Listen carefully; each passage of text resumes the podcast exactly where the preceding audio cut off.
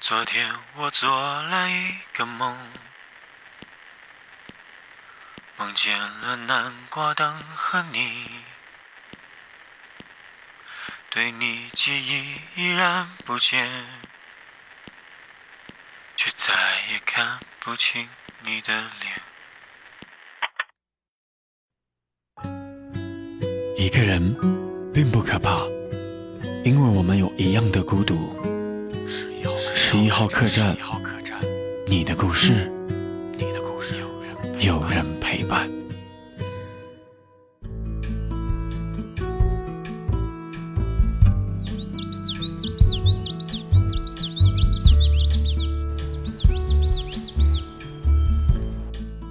今天又是一个大晴天，周围用本书盖着脸，身子半躺在藤椅里，淡漠的晨光照在书上。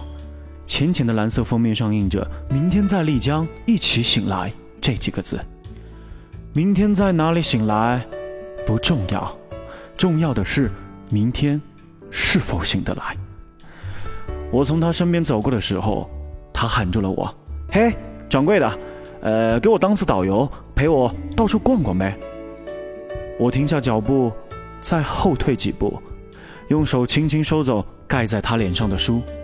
书下是一张清瘦的脸，因为瘦得厉害，颧骨看起来微微有些突出。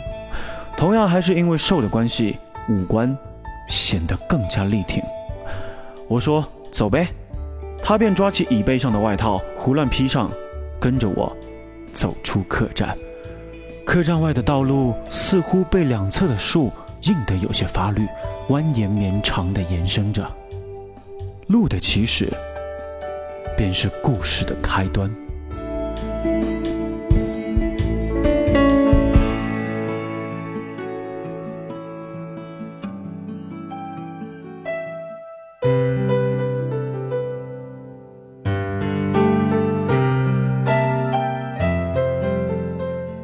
那一年，周伟二十四岁。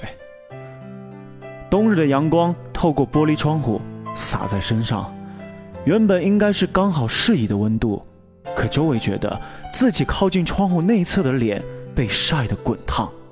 不用照镜子的他都能够感觉到猴屁股一样的脸蛋，一定是用来形容此刻他的这张脸。莫名的燥热让他觉得不安，直到老周一身酒气的回家之后，他才明白这不安的缘由。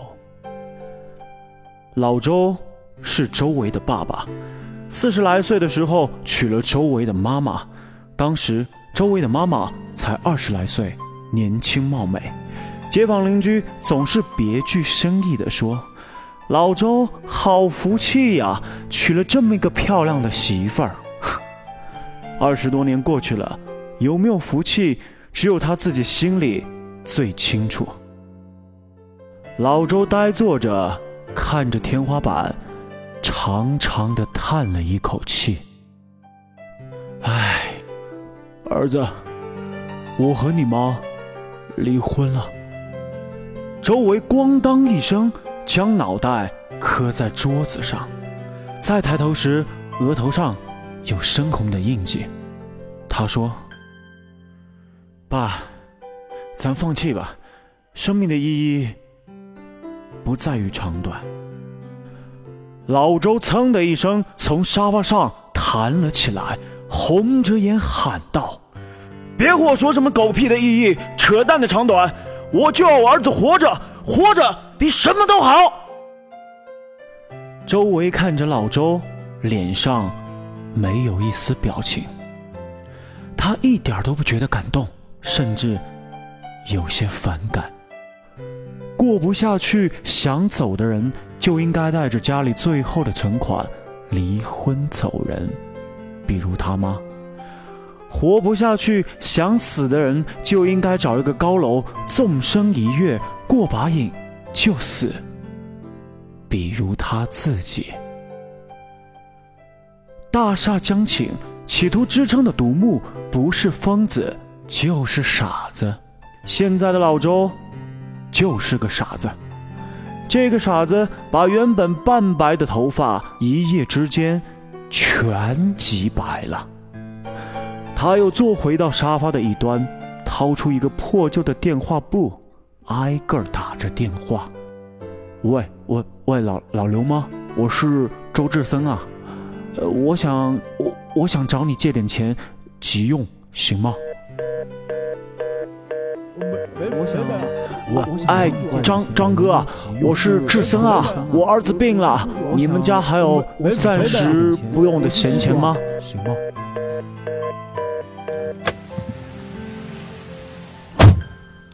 周围砰的一声，关门走人，他活够了。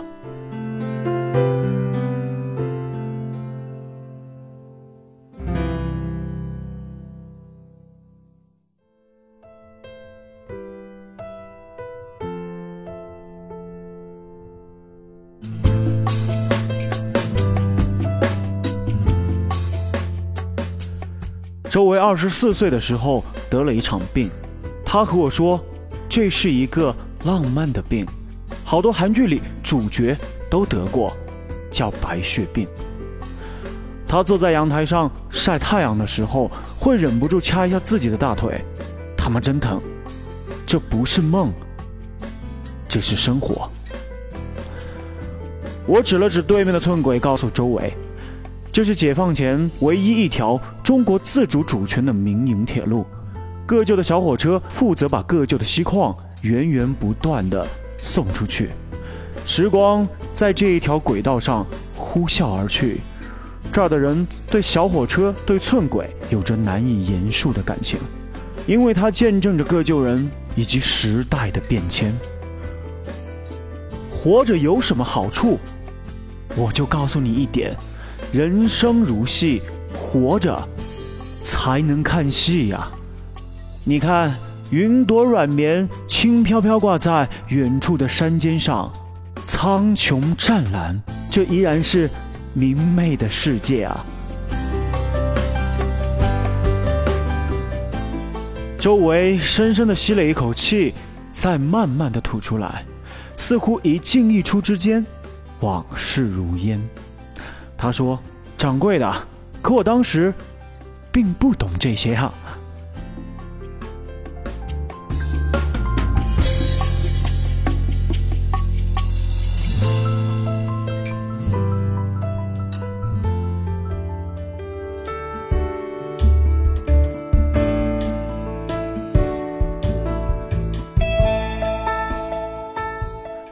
砰一声。关门出去的周围坐在街心公园的长椅上，他记得上学时经常和同桌张修在这玩。很久之前，这儿只是一个池塘，每到夏日，池塘里就长满了荷叶。池塘周围还开着淡粉的月季，张修的声音似乎在耳边，他总是问：“月季的香味儿怎么甜甜的？”这个问题，他还没有来得及想明白。池塘就被填平，改建成了街心公园。原本一池荷叶，瞬间变成了秋千、栏杆、石凳。那一年的夏季过后，他和张修各自拿着通知书去不同的城市上学。两条线相交之后，两个端点便会越走越远。当然，还是会有一些可以查询的联系方式，比如说同学群。周围坐在街心公园的长椅上，翻着手机。他想找个人聊聊天。通讯录翻看了三遍，一个电话也按不出去。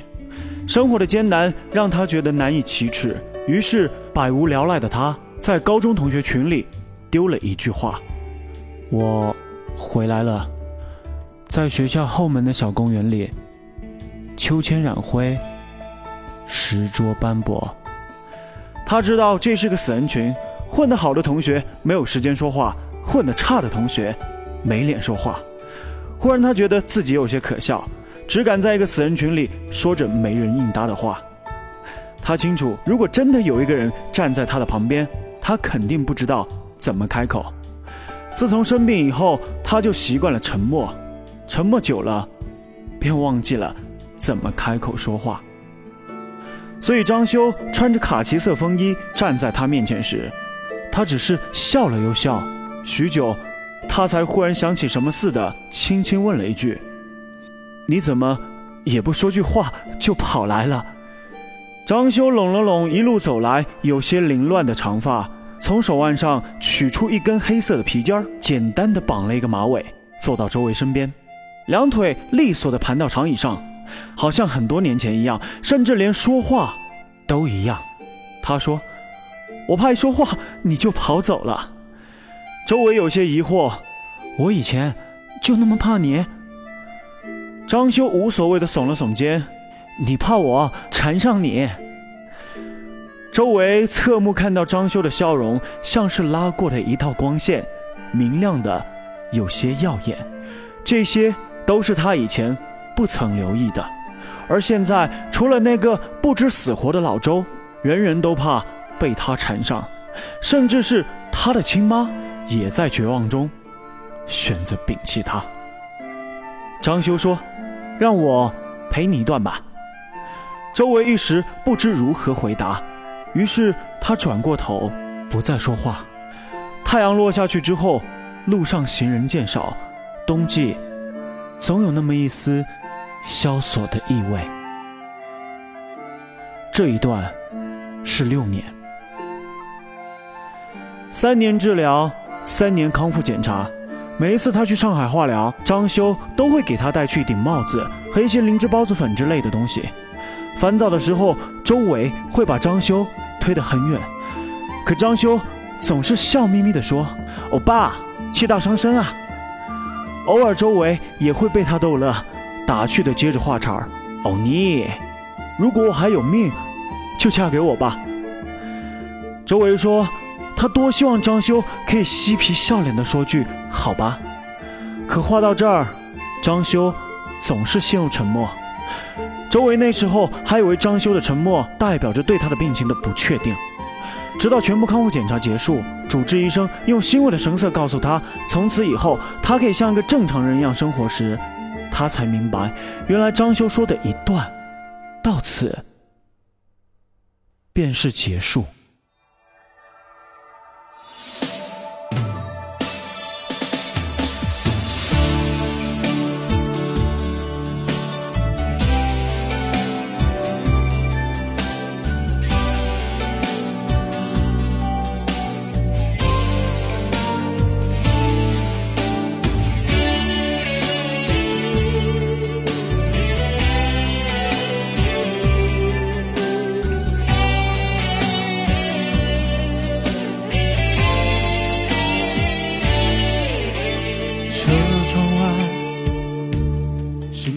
座城市的孤单有太多无奈，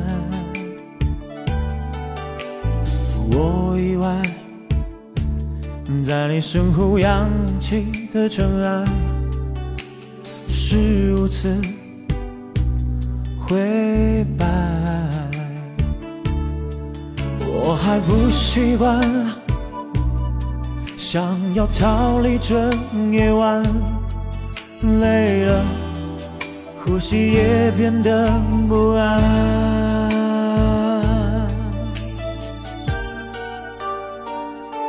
我们曾拥抱，曾一起狂欢，就算这过程再浪漫，与爱情无关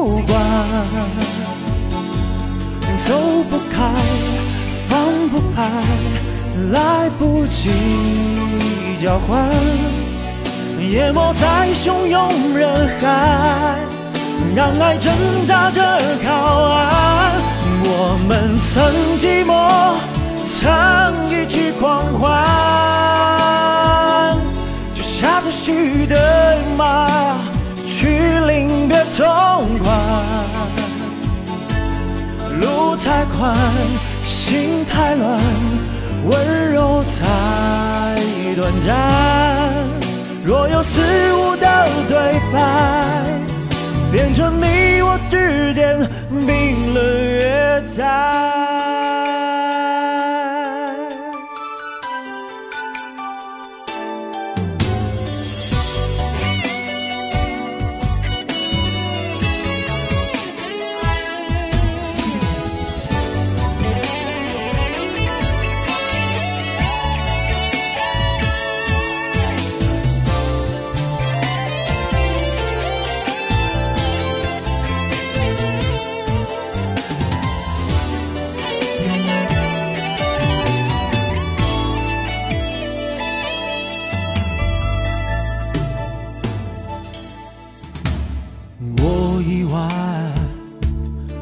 那你身后扬起的尘埃，是如此灰白。我还不习惯，想要逃离这夜晚，累了，呼吸也变得不安。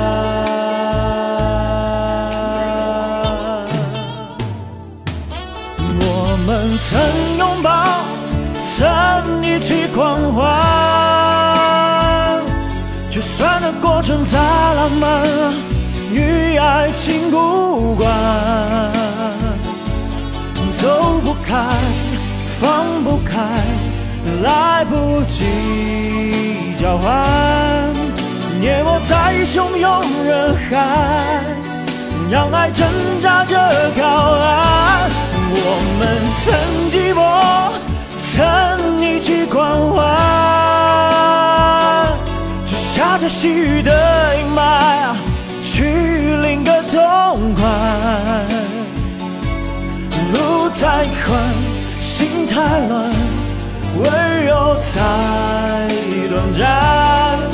若有似无的对白，变成你我之间冰冷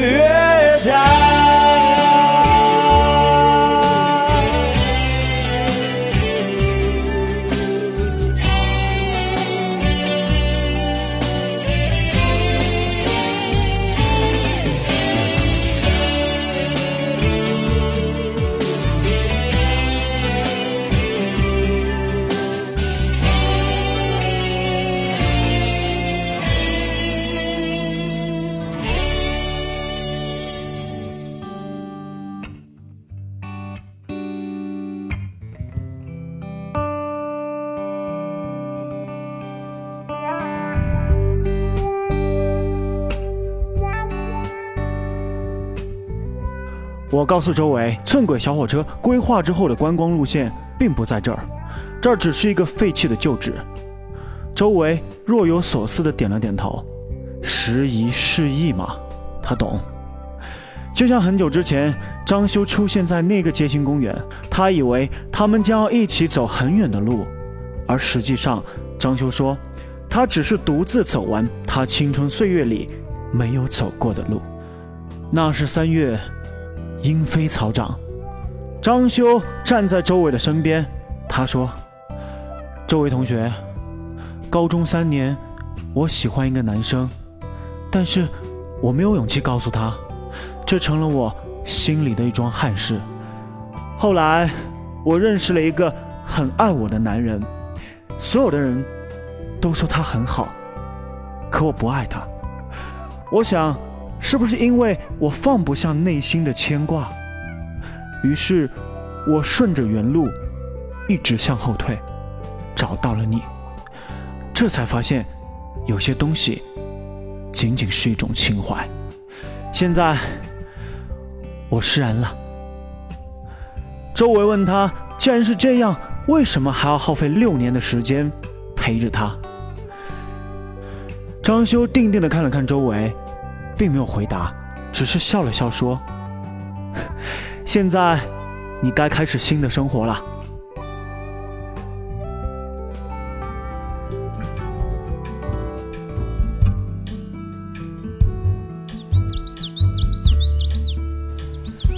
新的生活，就是老周又可以安逸的和小区里的老头们喝酒下棋了。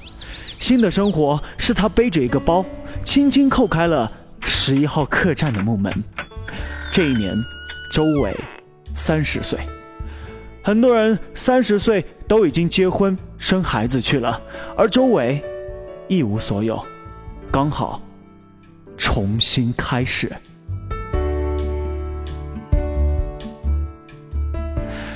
我问他接下来打算去哪里，他说：“谁知道呢？可能是丽江，听说那儿。”可能遇见可爱的姑娘，能不能遇见，依然不知道。我只知道未来的路会很快乐，因为心里有阳光。不如重新开始，仅此献给和我们一样而立之年依然单身，但是却快乐前行的所有人。